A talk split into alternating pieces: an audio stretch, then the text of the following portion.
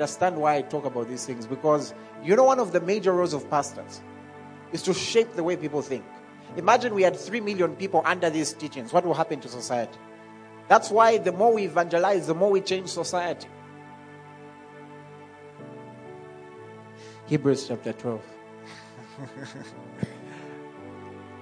yeah, we can go live now. Oh, the sermon is back. Uh, what key are you in? Go in G. Just to get them back in the mood of a sermon. No worry, Hebrews 12. Oh, hallelujah. Tell your neighbor, yonder. Uh huh. Yeah. Now, Hebrews 12.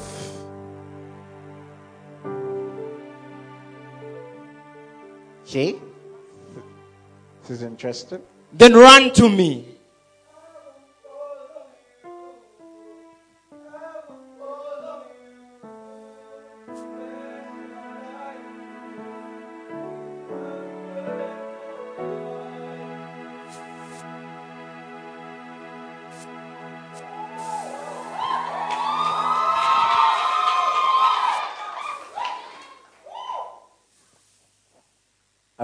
These guys are disturbing my sermon. Anyways, whatever you're doing, do it.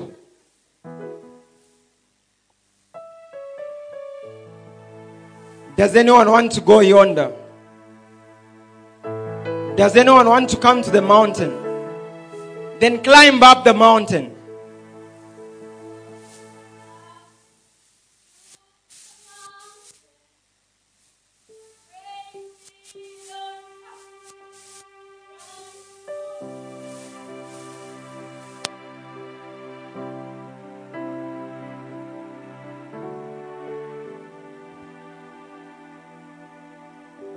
Okay. It's an excited church, eh?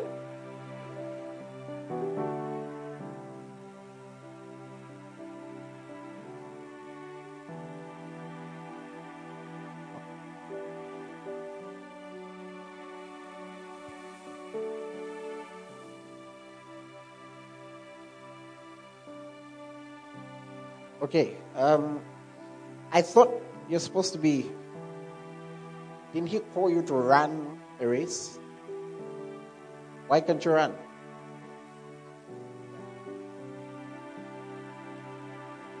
What's heavy? Your outfit? And what about your feet? Look, what's wrong with your feet? You're tied up. Okay. And, oh, Madam, Antigonus, I thought you're supposed to be climbing up the mountain. The weight is too heavy.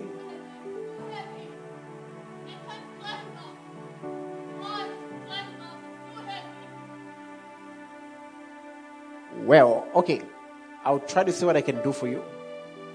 Maybe in the meantime, you can sit over there. Hopefully, he will still be waiting for you. He's patient. He's rich in love.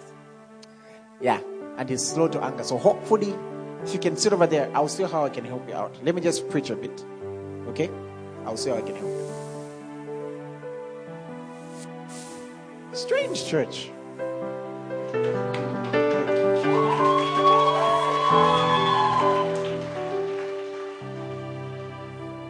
What was I? Hebrews chapter number 12 and verse 1. How many of you know you've come to Mount Zion?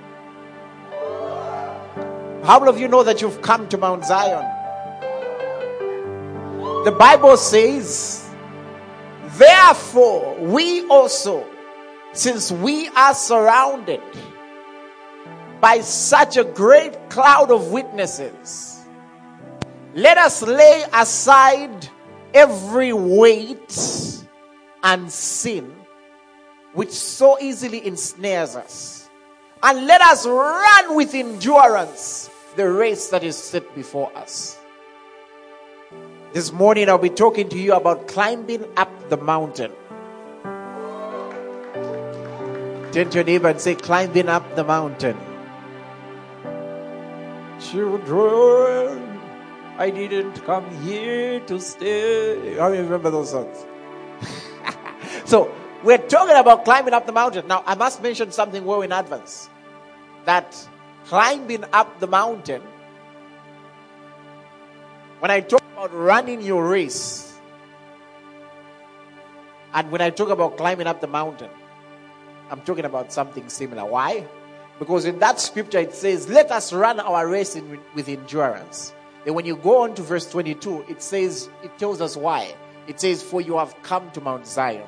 So, meaning, when you come to Mount Zion, you're not supposed to like just come and say, Oh, that's in verse 22. Like, you're not supposed to come and just sit and say, Ah, I have come to Mount Zion, so yeah, I've come. No, no, no. Once you reach Mount Zion, there is a race you have to run. There is a walk you have to walk. There is a mountain you have to climb. There is no reason for you to remain at the base of the mountain. As a matter of fact, the Apostle Paul was complaining that there were too many people who had remained behind when he wrote to the Hebrews. Let me show you. Hebrews chapter number 5. Look at this. And verse 11. Look how he chose them. Then to your neighbor and say, I hope you're not among them. Then say, if you are, today is your day of repentance. Now, it says, he's talking about Melchizedek. And he says, of whom we have much to say and hard to explain, since you have become dull of hearing. In short, can you imagine, would have had more details in this book, would have known more about Melchizedek, but he couldn't explain further. Then he says, why? Uh-huh. For though by this time you ought to be teachers, there are some people right now, by this time you ought to be mentors. By this time, you ought to have led 15 people to Christ. By this time, you ought to have discipled five people. Because it means if you've been in a, if, if you've been in the faith for some time, it is expected that you should be growing. Ask your neighbor, how long have you been in the faith? Hallelujah. Somebody has been in the faith for, they gave their life to Christ first five years ago, and they got it back. Gave it back to him again four years ago. Got it back. Gave it, I don't know if you're getting my point. Same person answering every altar call. By this time, they ought to be a teacher. You find somebody who got saved two years ago is the one now training them on how to do this stuff. There are many people who by this time ought to be teachers. Now, I'm not talking about the office of a teacher. Look, I do know that when somebody has, don't get me wrong, if somebody has a calling in the context of the ministry calling, there are certain things that perhaps happen to them faster. Like, for example, you find, I remember when I committed myself to the Lord. The stuff that I learned in one year was almost like God was saying, You've wasted so much time, let me teach you so much in one year. So it's, it's something supernatural. But generally, every believer has to mature to a place of a teacher. Every believer has to mature to a place where we can bring someone under you and you can share the faith with them. Every believer must mature to a place where you can be a big sister, a big brother, where you can help raise a child. Every believer must mature to that place. And the Bible is saying, by this time you ought to be teachers, but you still need someone to teach you again the first principles of the oracles of God. Don't do that. Don't go there. Don't talk like that. Five years in the faith. Come on. When are we going to talk about Melchizedek if, if every time we have to talk to you about don't watch those movies? When are we going to deeper things? When are we going to go yonder? I thought I'll get better amens. I'm preaching good. and he goes and says, You still need someone to teach you again the oracles of God. You have come to need milk and not solid food. What are they going to say? For, for everyone who partakes only of milk is unskilled in the word of righteousness for he's a baby. The babe. What else do you know about a babe? Uh-huh. solid food belongs to those who are of full age. Now look at this. That is by reason of use. If I quote it wrongly, tell me. That is by reason of gift. It says by reason of use. Meaning there are certain things that come by a gift, but there are certain things that come by biblical, by spiritual maturity. There is a certain level of discernment, which is not necessarily by the gift of discernment. It's just because you're a mature believer. And by reason of use, they've exercised their senses to discern both good and evil. So the essence is people must grow up. And you can see that in Hebrews chapter 6, verse 1. What does it say? Therefore, leaving the discussion of the elementary principles. How many of you know what elementary school is? Pre grade, kindergarten. Do we have kindergarten in Zambia? Do we have pre grade in Zambia? There are some schools, some schools make money. Eh? Baby class, middle class. What do they learn in middle class? I've always wondered. Afterwards, pre grade. I think they used to call it reception. Do they still call it reception in some places?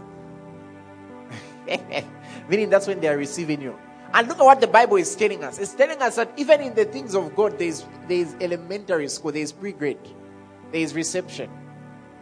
And look at what it is. It says, leaving the discussion of the elementary principles of Christ, let us go on to perfection. Perfection means maturity. And it says, not laying again the foundation of repentance from dead works. In short, the first pre-grade teaching is the teaching of repentance. It's and look, repentance is different, it graduates. But there is a repentance that someone should do away with. You know which one? Repentance from dead works. It's better now your repentance becomes no, I'm not seeing you as big as I should. No. Maybe I'm not receiving the word as much. That's better. Now, if your repentance is always, I was a smoker, I never knew Jesus until I asked him. You, you know, those songs would be taught like Sunday school. so sometimes I would watch on TV and I would get shocked like, like a six year old. I was a smoker. I never knew Jesus until I asked him to come in my life. now, where it's an issue is we praise God, that can be your initial testimony. How five years later? Guys, in a test, one year ago, I was a smoker. I never knew Jesus. Even had the dance to it. Four years later, I was a smoker. I never knew Jesus. But today I have asked him, come on, you need to grow up. Hey. Otherwise, you know what, you know what's going to happen? You find you've come to church to preach a deep sermon. You're about to preach, the Holy Spirit tells you no. Instead, rebuke them. Tell them, don't do this. Don't do that. They can't evil. That's not the way it's supposed to be. One of the things that must be dealt with is repentance from dead works. Now, go back to Hebrews 12. What does it tell us? Verse 2. And let's see, maybe let me try to help you out a bit. Eh? So come through. No, let me help him first. You can stay back. You're the one who's supposed to be a runner. Come through. Come through. Let's see if we can help you.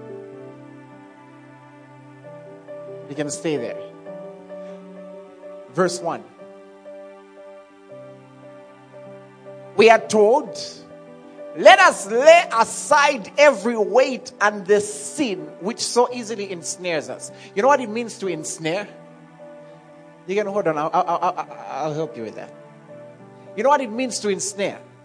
It means to trap. So when you're ensnared, what happens to your legs? They're trapped. Look at that. So you find, eh, so convenient. Eh? Notice, how do you expect him to run a race when his legs are ensnared? How can he run a race when his legs are tired? And so the Bible is telling us to let go of every sin because it easily ensnares. Hallelujah. Are you supposed to be an athlete? You're going for a race dressed like that.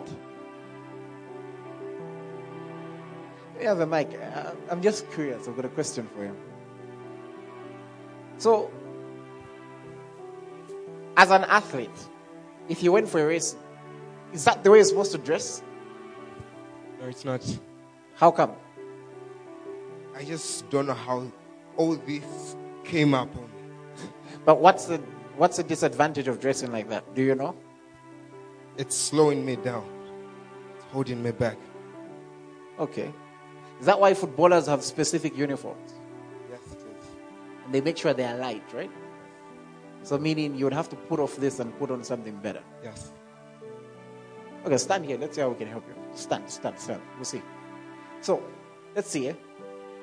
We are told to lay aside every weight and sin which easily ensnares us.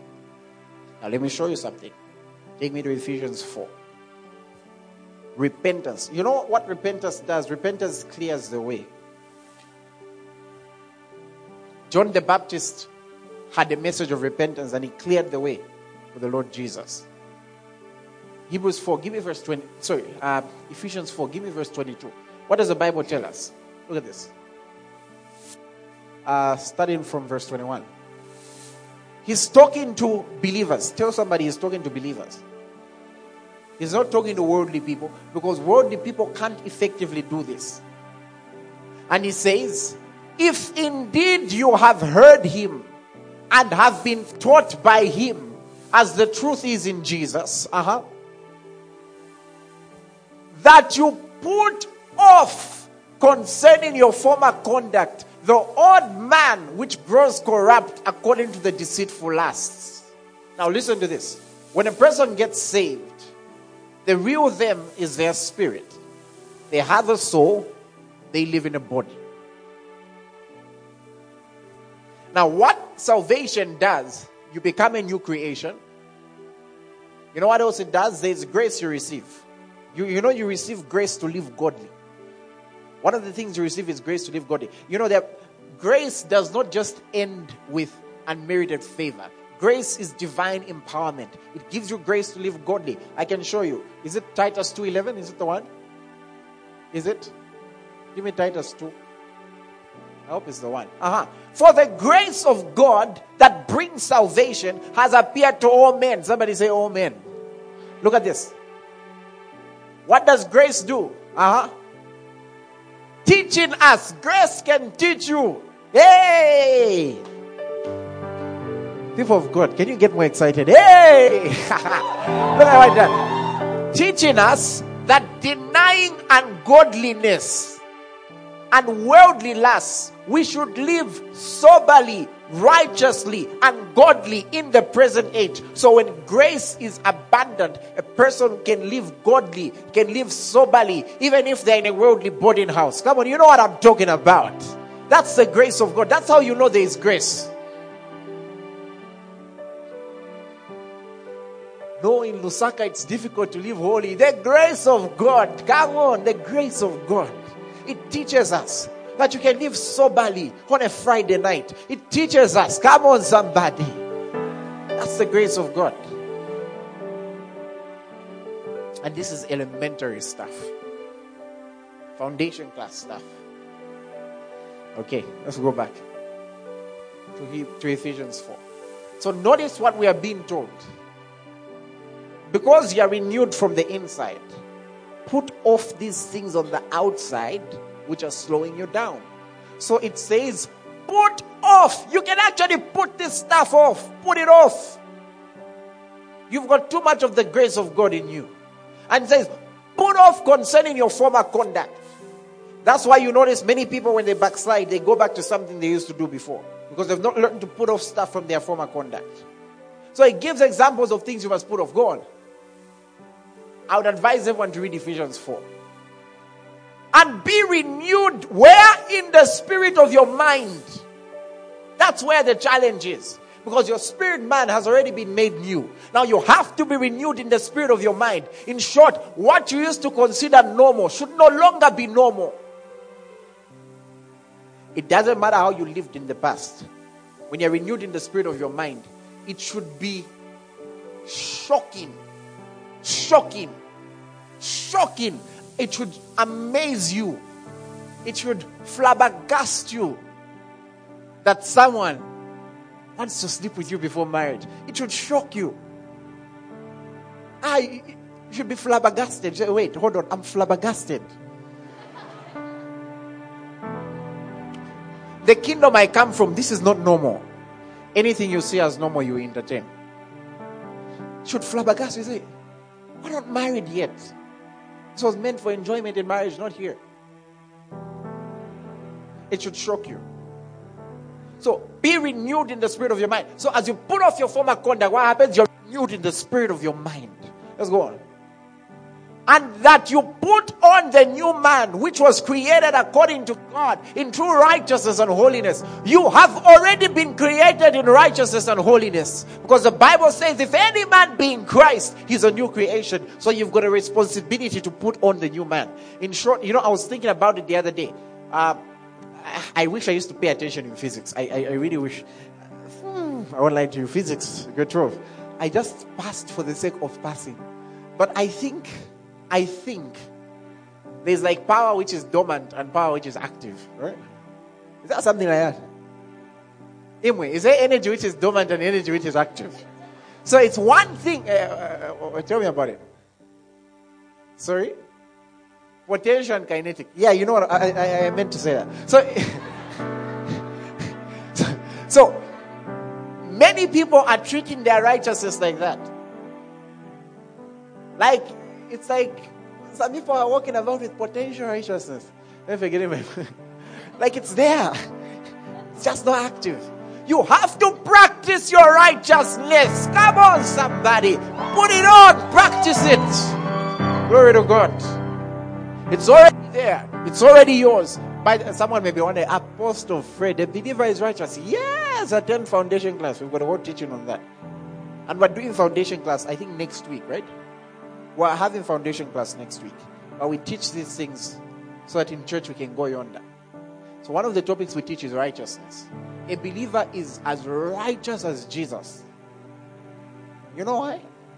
Because Jesus has given a believer his own righteousness. Second Corinthians 5:21. God made he who had no sin to become sin so that in him we might become the righteousness of God. It's something that's been given to us as a gift.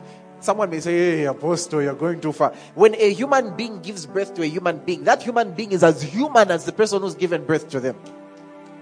Because they take up their nature. So look at what it says. Uh, go back to Ephesians 4. Don't worry, even me, the first time I heard this stuff, I didn't believe it. At least you are better, you've believed it. Hallelujah. First time I heard it, it was too good to be true. And then I found out the meaning of the word gospel. You know what the word gospel is? It's a Greek word euangelion. And you know what it means? Almost too good to be true. If it's not good news, how is it the gospel? If it still leaves you in bondage, how is it the gospel? Yay! Okay. Now the Bible says that you put on the new man which was created according to God in true righteousness and holiness. It's already been created in righteousness and holiness. Your duty is to put it on. So, what must you put off? Come on, let's go. Therefore, put away lying. Remove that coat. Put away lying. Put it away. Put away lying. You can imagine, you can be a believer with the full righteousness of God. All right? The full righteousness of God. But you're lying. Put it away. I feel your pain. I feel it. Someone here was complaining out of that. Very holy baby. You ever forget my Put it away. Just put it away. Listen. The father of lies is the devil. He's literally the father of lies. What the Bible calls him. Put it away. Just put it away. Hallelujah. You know she's not the only one you're checking out. You're checking out four others. Be honest. Say, Mommy, even as I'm taking you for this movie, I want you to know that right now I've not yet decided. There are four other people I'm planning to take on movies. Just be an honest person in life. That way she's making an informed decision. I don't know if you're getting my point. What are we lying? Mm-hmm. No. Anyways, I was going to say something about Abraham, Someone said Abraham lied that Sarah was his sister. She was his sister, his stepsister. Told a skillful truth. he told the truth with skill. He decided which part. Anyways, put away lying. Let each one speak the truth to his member, for we are members of one another. Hallelujah. No, you know that famous proverb in Zambia, right? You've heard it? You've never received that from famous proverb in Zambia. I'm just waiting for a project. Then I'll clear you. it's a proverb. no. ah, the guy, guys know what I'm talking. I don't know if ladies use that one as well. No, there's just like a check. Uh, I don't know. People think the banking system of today is like nowadays checks can clear even the same day, not so. I think. now there's always this check which is taking two weeks. no, there's this check. No, it bounced. I think, come on, guys, stop those Zambian proverbs. Be honest. As a matter of fact, let me mention something. If you're in a position, I, I, look, I'm pastoring you, so I just have to be honest with you. If you're in a position where you're supposed to fulfill maybe your end of the deal and you're unable to. It's better you say, the, if the person is disappointed, they have the right to. If they tell you off, they have the right to. Even if they take you to police, they have the right to. The Bible actually says, as your neighbor is taking you to the police, ask for mercy. Meaning, they actually have the right to take you to the police. But the worst thing you can do is keep lying. Don't do that. Don't do that. Don't. Hallelujah. Huh? Where you're not giving the guy a yes, you're just keeping around him around because you want somebody, you want to feel like someone likes you. And he sends you a, a, Why are the gentlemen suddenly excited? Right now, the gentlemen are thinking of all. Ah, are we sure? I heard there was one guy who lamented once. Shoma yanga nachozingathi. Chicken and chips anachozingathi. Anadya chani. Anadya nyumba uyu. I know, seriously, it's very unfair. Ah, it's unfair. Hallelujah. Stop eating people's capital. Glory to God.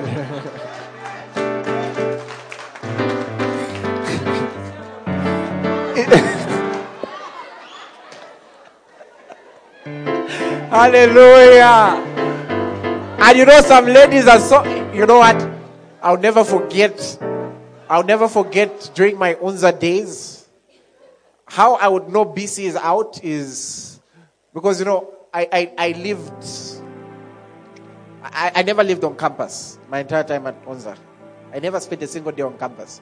The only time I spent a day on campus, the first time I ever was on campus overnight was when we had an overnight. I would usually, yeah. But it used to be beautiful. I remember we would do, when we would have Wemu Onza, we would finish at 21, and people would ask for prayer. And you know, some people, it was like so new for them, like, it's guy third year who prays for people. And so afterwards, we would finish at 23. I didn't have a car by then. And we'd walk home, eating uh, roasted maize. Me, Pastor Daniel, Alice, we used to enjoy ourselves. you were with us before, yeah? It was fun. All the nature God go back to their rooms. Hallelujah. okay. So I remember how I could tell that BC was out is when I passed through arcades. By then there was no East Park. I would pass through arcades and I noticed a lot of other students. So I think myself, what are these guys doing where I always am? I know, ah, BC Achoka. So one day, I remember I, I, passed through a arcades. I was in the spa. And I saw a lot of students. I'm like, okay, things are happening. And I saw one guy with a step. And then, like, there were four ladies all putting drinks in his basket. In my head, I'm thinking, you've received the same money. How she's saving hers, using yours. after it has finished, she'll go buy a gift for her special one. Anyway,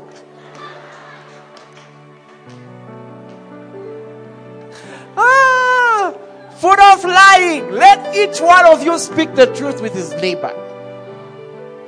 And by the way, no, but no. Okay, let me just defend them a bit. If they tell you, okay, look, on this thing, I'm not so sure, and I don't think I might not say yes. If you continue pursuing and sending airtime, that's your own fish. Hallelujah.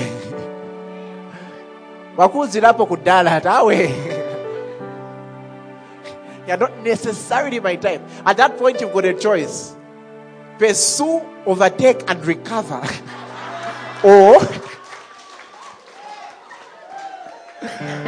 or live to fight another day. So it's up to you. Okay, let's go back. Fred, get back to your stubborn. Okay. put away lying. Tell your neighbor, put away lying. You know, we need to come to a place as believers. And by the way, we all have it in us. But as believers, we must come to a place where your yes is a yes and your no is a no. If you say yes, you mean it. If you say no, you mean it. If you say I'll be there, you will be there. If you can't be there, explain why. Don't wait for someone to tell you in advance. And you know, it starts with the little things.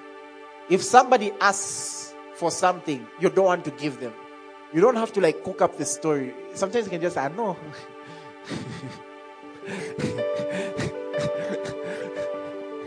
Otherwise, let me tell you the thing about lies. Lies have got a way of catching up with you. You tell someone, no, uh, there is this uh, gadget I need to buy. Then you don't buy the gadget. Then one day they ask you, where is the gadget? Ah, actually, what happened is, when I paid for the gadget, ah, before you know it, you're in a web of lies. So please, if there is somebody in this place, perhaps you've been in a web of lies recently, just go, just go tell the truth. Like, the truth will set you free. It may come with punishments, but it will set you free. Glory to God. And by the way, in the school of life, when you're making up for something wrong, be willing to face the consequences. So just go back and say, okay, look, I was wrong here. Forgive me. If they choose not to, it doesn't mean God won't. Hallelujah. Let's go on. Uh-huh. Angry and do not sin. So, meaning, the trouble is the guy is still reacting the same way when he's angry. So, be angry and don't sin. What, is, what does this mean? As believers, you are, you have the capability to get just as angry sometimes as an unbeliever. Something can anger you, but in your anger, don't sin. You can take the next one off. I've told you what to do. So when you're angry, sin. Next. No, give place to the devil. When you're angry, you know, when you sin and you're angry, you're giving place to Satan. Go on. Let him who stole steal no longer, but rather let him labor. Let her who was using a man for rent use that man no more, but rather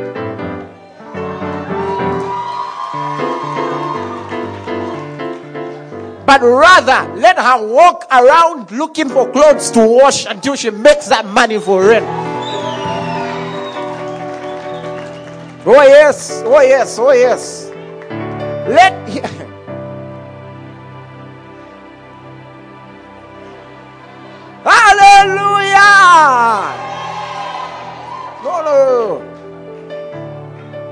Let him who stores steal no more but let him labor, working with his hands. And what and what is good that he may have something to give him to give him who has a need.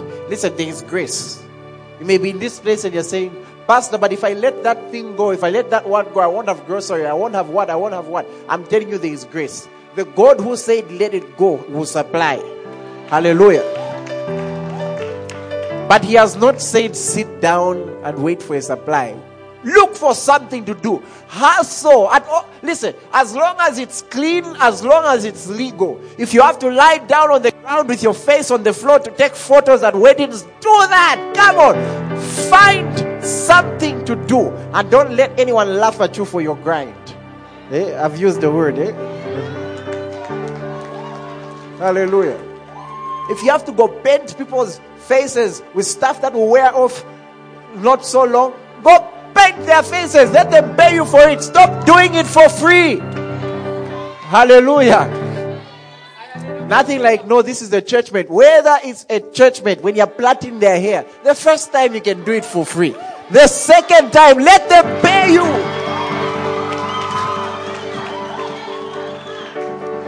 As a matter of fact, let me mention something. As long as you're in this church, hallelujah, your brother and your sister is trying to grow their business. Stop asking for discounts. Awe mutengo.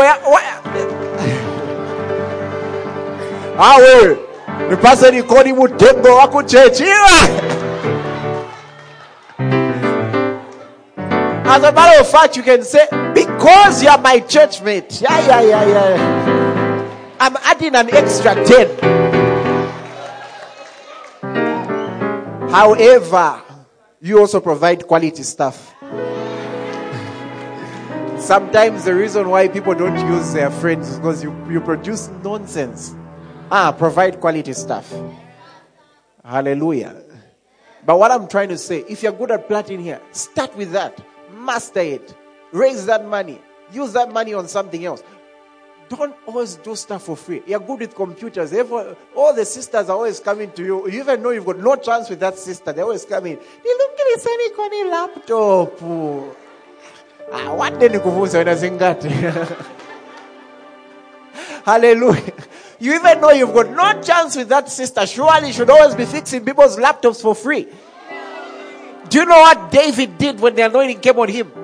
Before he could kill Goliath, he waited and said, Hey, so what will be done for the man who will kill this one? He waited to see what was in it for him.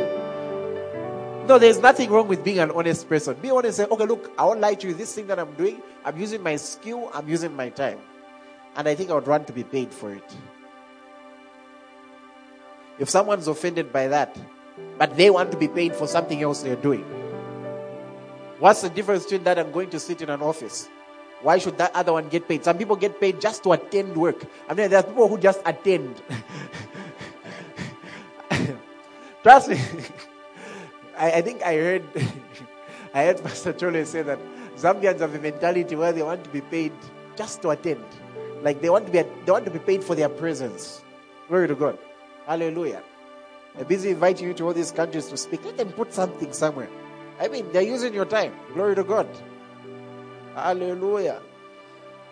Okay. So if you store, still no more. Next verse. Uh-huh. Let no corrupt word proceed out of your mouth. Why is my Bible amplified? Let no corrupt mem proceed out of your status. Am I reading the correct Bible? Stop putting corrupt memes on your status in the context of it's a joke. No, stop. Okay, my, my eyes are clear again. Okay, but what is good for necessary edification that it may impart grace on the hearers? When you speak, your words must impart grace. I, I, I, saw I saw a status by Mwebantu. I, I just want to go look through the comments. I was scared that I will find someone I know. I just avoided it. There's a status I saw saying, mention one friend who always greets you with an insult. And I was hoping I don't find a believer there. Believer. I don't know. Some I don't know who started that thing where if you're really close buddies with someone, you've got the right to insult. No, your words must impart grace. When you meet them, call them beloved. Call them the chosen one of the Lord. Call them a royal priesthood.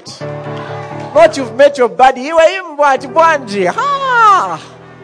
The fullness of God in someone and you call them a dog. Ah, some of you go and delete the way you've saved your best friends. So let no corrupt word, you can remove the corrupt word now. Come on, proceed from your mouth. Verse 30.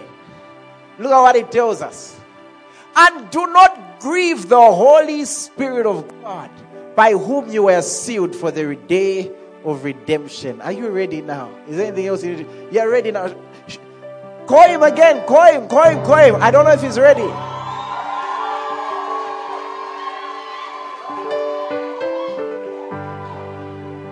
Anyone want to go yonder? Does anyone want to come up the mountain? Run to me. You can throw them away. You don't even need them. The angels will come clear it up for you. I said the angels will come clear it up for you.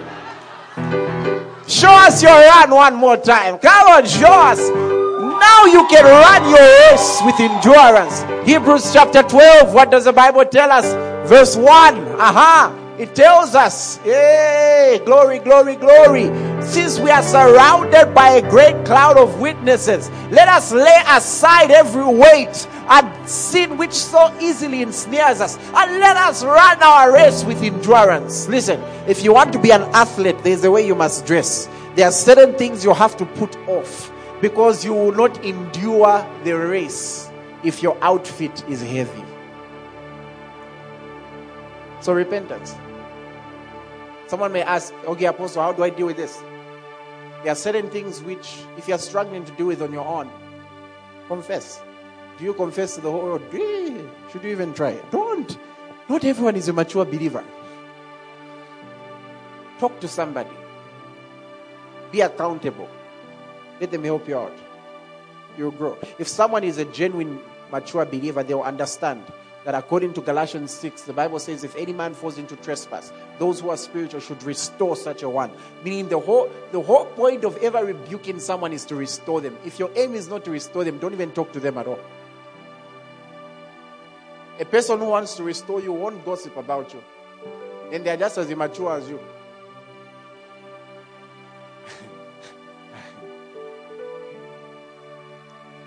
oh, wait. Every now and then I preach powerfully. Don't you think so? Okay. But you know something? Sometimes what troubles people may not even be sins. Sometimes it's weights. we'll see if we can help her out. Yeah? Come through. Let's see what we can do for you. But I thought you were singing. What song were you singing for them?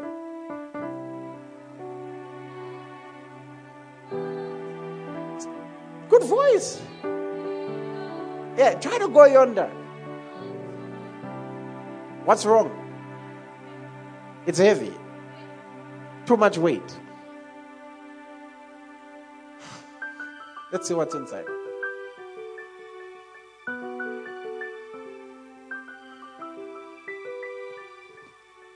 Okay? Demonic oppression.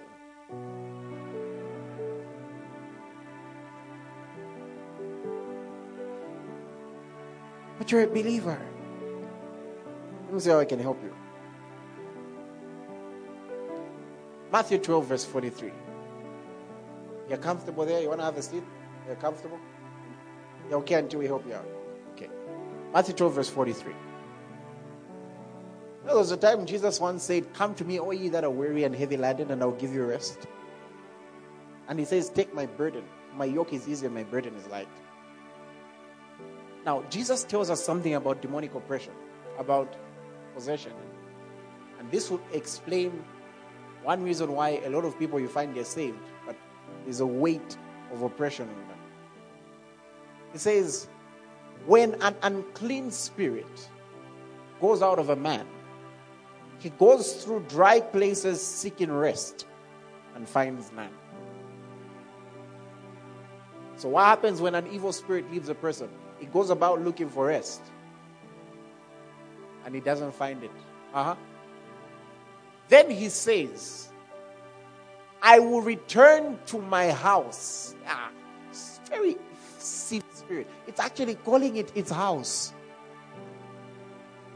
And he says, I will return to my house from which I came. And when he comes, he finds it empty, swept, and it put in order. Uh huh. Then he goes and takes with him seven other spirits more wicked than himself, and they enter and dwell there. The last state of that man is worse than the first.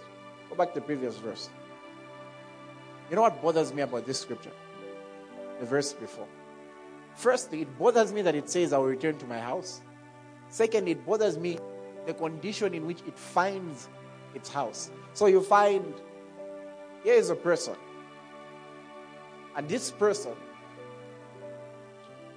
this person had a spirit of alcoholism, for example.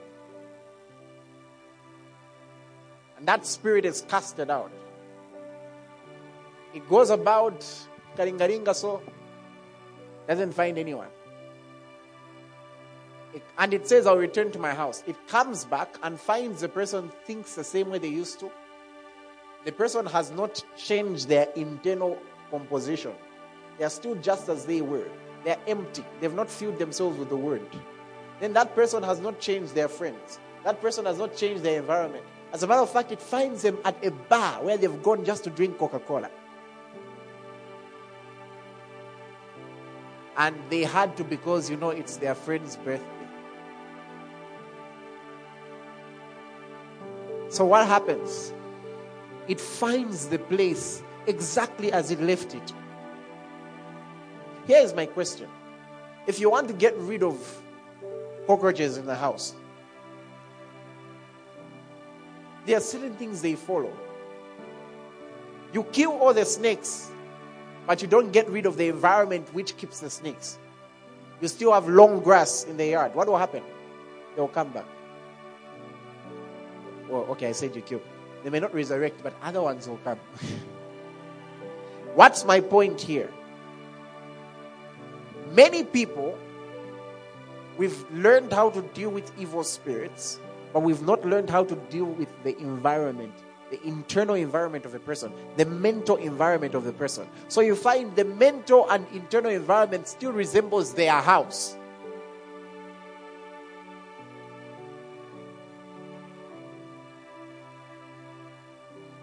I was dealing with a case some time back. It was someone brought to me. And the person kept having seizures. Kept having seizures, seizures, and they were like a little kid. Kept having seizures, and they were referred to me by someone I think from Eastern Province. So they came to see me. I knew it was a spirit. Casted it out. Afterwards, I asked the folks to leave. I remained with the little person because I knew there was an environment that those things were functioning in. I asked us, Do you think your parents love you? And the person said, No! I said, Why? I said, Because they don't want me to become a musician. And this is the and the person is genuinely thinking. People against, genuinely thinking they're unloved. And so I sat and began to explain to them and counsel them and tell them why it's like that.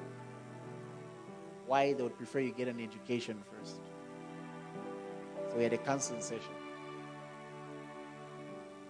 Afterwards, you know, they opened up. They hated someone in their family because when they were little kids, their finger got broken, so it was broken. Interesting. I told them, you have to forgive. I led them to the Lord. They gave their life to Christ. The moment they gave their life to Christ and they forgave, they felt something lift off. I received a text from their parents recently. Girl has been okay, no seizures. You know why? You know what was dealt with there? It was the environment. The environment had a problem. How is your mental environment? How is your emotional environment? I'll tell you something. If you're not careful, you can spend so much time with something that you don't need an evil spirit to create an environment for it. So you have to work on your mental environment. You have to work on your emotional environment. You have to work on that. It's easier for a spirit of suicide to attack if the emotional and mental environment is wrong. And I'm saying this also because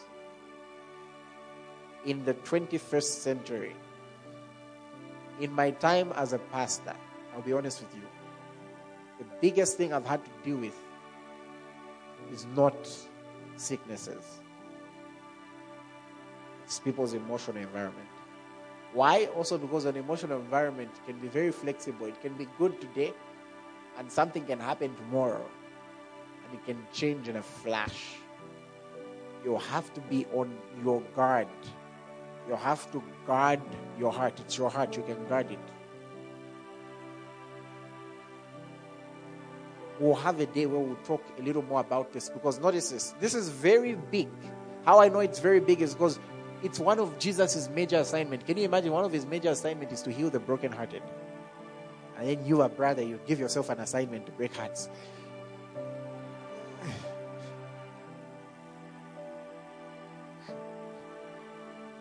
One of Jesus' major assignments is to heal broken hearts. And here's what I'm saying those burdens, the good thing is this our Lord Jesus is very interesting. You know why? Because who else does that? Who else says, remember we taught last week how they had to bath for three days. They had to bath for three days before they could come to the mountain. And still they were not allowed to go yonder. Now our Lord Jesus is the one who says, Me, come as you are. Come as you are. Come, bring your burdens to me. You give your burdens to me, I give you my burden. You bring your burdens to me, I give you my burden. So, in short, at any moment where you feel you're being attacked in this area, run to the mountain. He's not ashamed to carry your burdens, He's not ashamed to help you. Hallelujah. He's not ashamed to help you. If you're finding that cross too, too heavy, come like that young man and help you carry He's not ashamed to help you. So that's one aspect I want you to get. These are not things that should make you stay away from the mountain. As a matter of fact, these are things that should even make you run, come faster to the mountain. I'm telling you that to go yonder. These are aspects we have to deal with. These are weights. So we'll have a day we'll talk about that. And generally, there is also oppression in different areas. Even some of the sins that I mentioned earlier as a result of oppression. But if you maintain the same environment, if you still maintain unforgiveness, if you still maintain hatred, if you still hate your brother, if you still have not forgiven your mother, how do you expect that spirit of anger not to come back? Then your neighbor say you're gonna have to forgive. For your sake. You know what unforgiveness is like? It's like you tie yourself to someone and you keep walking with them. And you know what's interesting? Let me tell you why I'm. Listen, if you have to put yourself in a season where you need to heal, do so. If you have to unfriend someone, if you have to unfollow them from social media for you to heal, it's not a sin. Do so. if your right eh, eye causes you. Listen, it's not a sin to, to keep away from someone for a while if it's going to help you heal. That person who you are always going to check how they are doing, whether the wife is still looking pretty. I find she's pretty. Get my point. Just let it go. Now, why would I talk about demonic oppression to believers? Let me tell you why. Simply because we'll have a day where we'll deal with this more in detail. But when you read Zechariah 2, verse 7, look at what the Bible says in the KJV. Zechariah 2, verse 7. The Bible says, Deliver thyself, O Zion, that dwellest with the daughter of Babylon. It says, Deliver thyself. You've got everything you need to escape from that. You don't need to be oppressed anymore. You can do something about it. What can you do about it? You can do what the Bible says you do about it. You can pray about it. You can you can have several believers who you are agreeing with in prayer about it. You can see someone, you can have someone above you who's helping you with it. Deliver yourself. You can do the physical things that you need to do. There are certain there's there are certain because you know science is simply a manifestation of God's wisdom. So who knows? Sometimes there's certain wonderful scientific things that are discovered that can help you with certain things. It's okay. It's, it's, it's like the other day somebody asked me, I was asked a very interesting question. I was asked what's my what my take is on traditional medicine. That's what do you mean?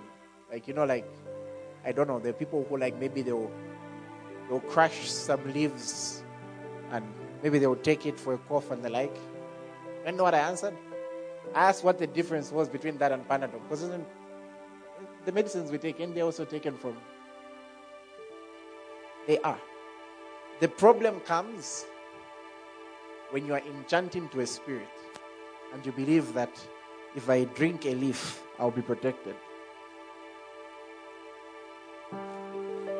Otherwise, there are some people here who would not be alive had their grandmother not learned how to use a leaf from a mango tree. Let's be honest. And, I'm talking about using it properly and uh, tembushas and, all that stuff. But the problem comes with, with people who chant with that stuff. Somebody say glory to God. So those are things that have to be dealt with. But I don't know. Your bag, is it still heavy? Lighter? We help you with something else maybe? Church. Okay. Bitterness. Why aren't you as excited as you were before? Hebrews 12, verse 15. Come on, you're unpacking. You're, tell, tell your neighbor, I'm, I'm unpacking light because I'm going yonder. You know what to say after the word yonder. What key are they in? Look at what the Bible says. Now, this, by the way, is Hebrews 12, which is still talking about when you've come to Mount Zion. It says, looking carefully lest anyone fall short of the grace of God, and lest any root of bitterness springing up cause trouble, and by this many become devoured. We'll do a teaching on this, but what I'm saying is you have to deal with the root called bitterness. There are many fruits which are as a result of that root called bitterness. And ah, you have to learn how to I'll tell you something as a human being, if you want to be a properly functioning believer, one thing you have to you have to do is have a way you deal with offense. Have a way you deal with offense. Offense at people, offense at life. And also don't be offended at God. Hallelujah.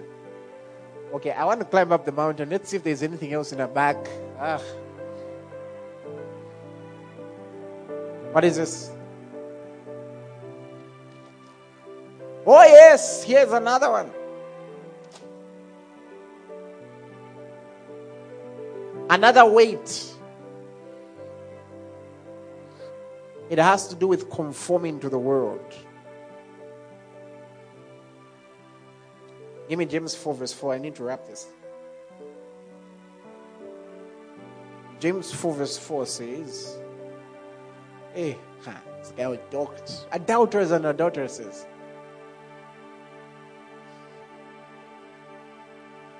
And you guys think I'm a tough pastor. Imagine like a letter comes. Hey guys, our pastor's written us a letter. All of you gather around. Then you turn to Galatians chapter 3. Oh, ye foolish Galatians. And you find the guy reading it is so dramatic. Who has bewitched you? so now here's a letter written to the church. And he was very upset. He calls them adulterers and adulteresses. Do you not know that friendship with the world is enmity with God? Whoever therefore wants to be a friend of the world makes himself an enemy of God. Now, the trouble comes in when the wisdom that governs your life is worldly wisdom. Hey, don't be listening to some of these preachers. Don't you know that if you don't sleep with him, he will leave you? They forget to tell you about the other five people you slept with who left you. And they give about worldly wisdom and they left having taken a part. That's worldly wisdom. Why are my amens reducing? These things you have to keep it real. Worldly wisdom. Now, you want to go yonder, but you still want to be a friend of the world? Come on, that's worldly wisdom. And so many people right now, the biggest burden you have is the burden of pleasing the world. I don't know, the world has decided everything for you. The world has decided how you should look. The world has decided how you should dress. The world, you know what the world does for you? By the way, I'm not against modeling, but I'm just telling you, I'm giving you an example. I, by the way, I used to have issues with it. You know, God, God. Then one day we're about to go for a WEM conference, and I heard the Lord telling me, "There's someone I want you to pray for the conference. Uh, you give a prophetic word for somebody, and after you pray for them, they're going to win a modeling something, something." I was like, like really? so I mentioned it as a by the way. How they came to the front, a lot of them.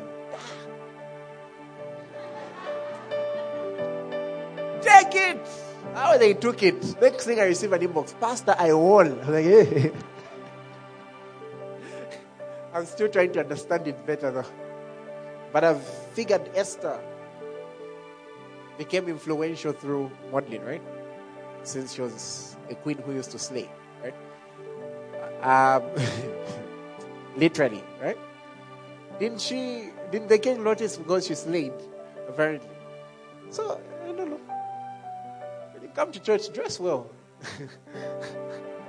God looks at the heart, man looks on the outside. Um, just friendly advice. Wala ko ino. Stako tubushishi. Oh no, am I using the right words? All I'm saying is if this is the area of your life you're believing to be blessed in, like it's okay to look good. Hallelujah. God looks at the heart. Man first looks at the outside. Hallelujah. He's not who will look at you the first time and then just say, You've got a nice heart. So, dress well. Okay, uh, where was I? you cannot be friends with the world and expect to follow Jesus properly. And so many people right now, it's the burden of expectation is the world. The world has put such a burden on them. Because you know, the world will always offer you something you're not. And let me tell you one thing modeling does. This is my opinion. Sometimes modeling can be very interesting. How many of you have observed that generally ladies, this is my, please not opinion, eh? This is a point the Bible says, not the Lord, but I. All of you have noticed that generally ladies are not as tall as men. Generally, but a lot of ladies are not that tall. This is my, I've not done any research, but I think a lot of ladies are not that tall. And so you have a pageant that deals with, that tries to get the tallest and the most slender. And it's almost like this pageant is trying to get someone to be the picture of beautiful that they know that the majority of ladies in the world can never be. Some people are not as slender as others. Even if they are, others will get bigger after they give birth. Let's be honest. But you know what the pageant will do? It will get one person and state that this is beautiful, everything else is substandard. But if you want to be like her, then afterwards you'll be endorsed by all the all the Tuma things. So if you want to be like her and at least try to measure up to a standard, then buy this perfume, put on this bag, put on this dress, put on these eyelashes, put on this. My analysis may not be very wrong. And then for the men, what do they do? You know, there are some of us who've got the gift. We know how to hide our buffness. I don't know if you get my point. Because we don't want to be intimidating. I don't know if you get my point. The Bible says about Jesus that let us have the same attitude as that which was in Christ Jesus. Although being God, he lowered himself, becoming in the form of a man. I don't know if you're getting my point. So there are some of us there's one preacher who said he believes Samson was not a buff man. Otherwise, they wouldn't have asked where, this, where is the source of his strength. Anyways, you never. All I'm saying is that there are some of us, gentlemen, who've decided to lower ourselves, taking the form just for the sake of everyone else, because we're just trying to be as humble the Lord Jesus. Oh, sure.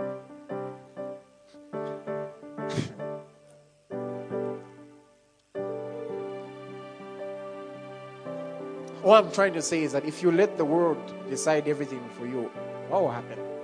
If the world, if, if you want to go after God, then you can't follow a world which is constantly changing. A world which decides that if for you you don't believe in homosexuality, then you're immoral because you're homophobic. A world which decides that if you refuse to bake a cake for a gay couple, then you're discriminating against their rights. But somehow they are not discriminating against your right. A world which is constantly changing is not the best to follow. If you want to go yonder, you need to let go of worldliness. And you can put better things inside. Are there other things inside? You know what we can put inside? We can put love, we can put joy, we can put a burden for souls, we can put all those things. Maybe it's lighter now, eh? Go hard, go hard. Does anyone want to come to the mountain? Then climb up. They can't see you that side. What has happened? It's lighter. Go back to Hebrews 12, verse 1. I've spent all this time today trying to quote one scripture for you. And maybe now let's read it all together. One, two, three, go.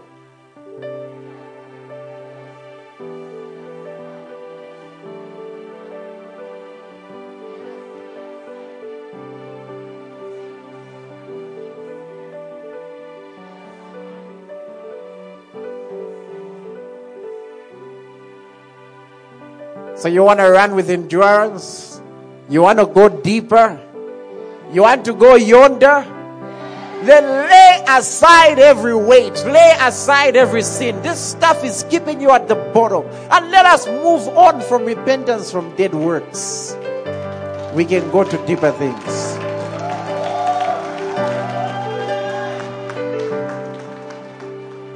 And it's worth it, eh? It's worth it. So I'll give it all. I'll give it all to you. Give it all. I'll give it all to you. I'll give it all, give it all to you. So here's my heart, and here's my mind. Lift your hand. I give you my soul, Lord.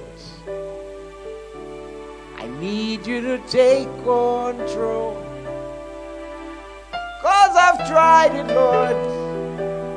Tried it on my own. What I found. This is a song for someone today.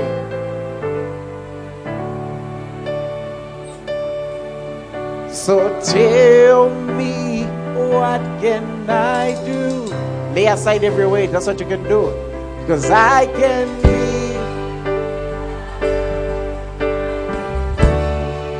If you need to go into prayer now, do so. If you need to get into decision, if you need to write down a decision, I want you to do so right now.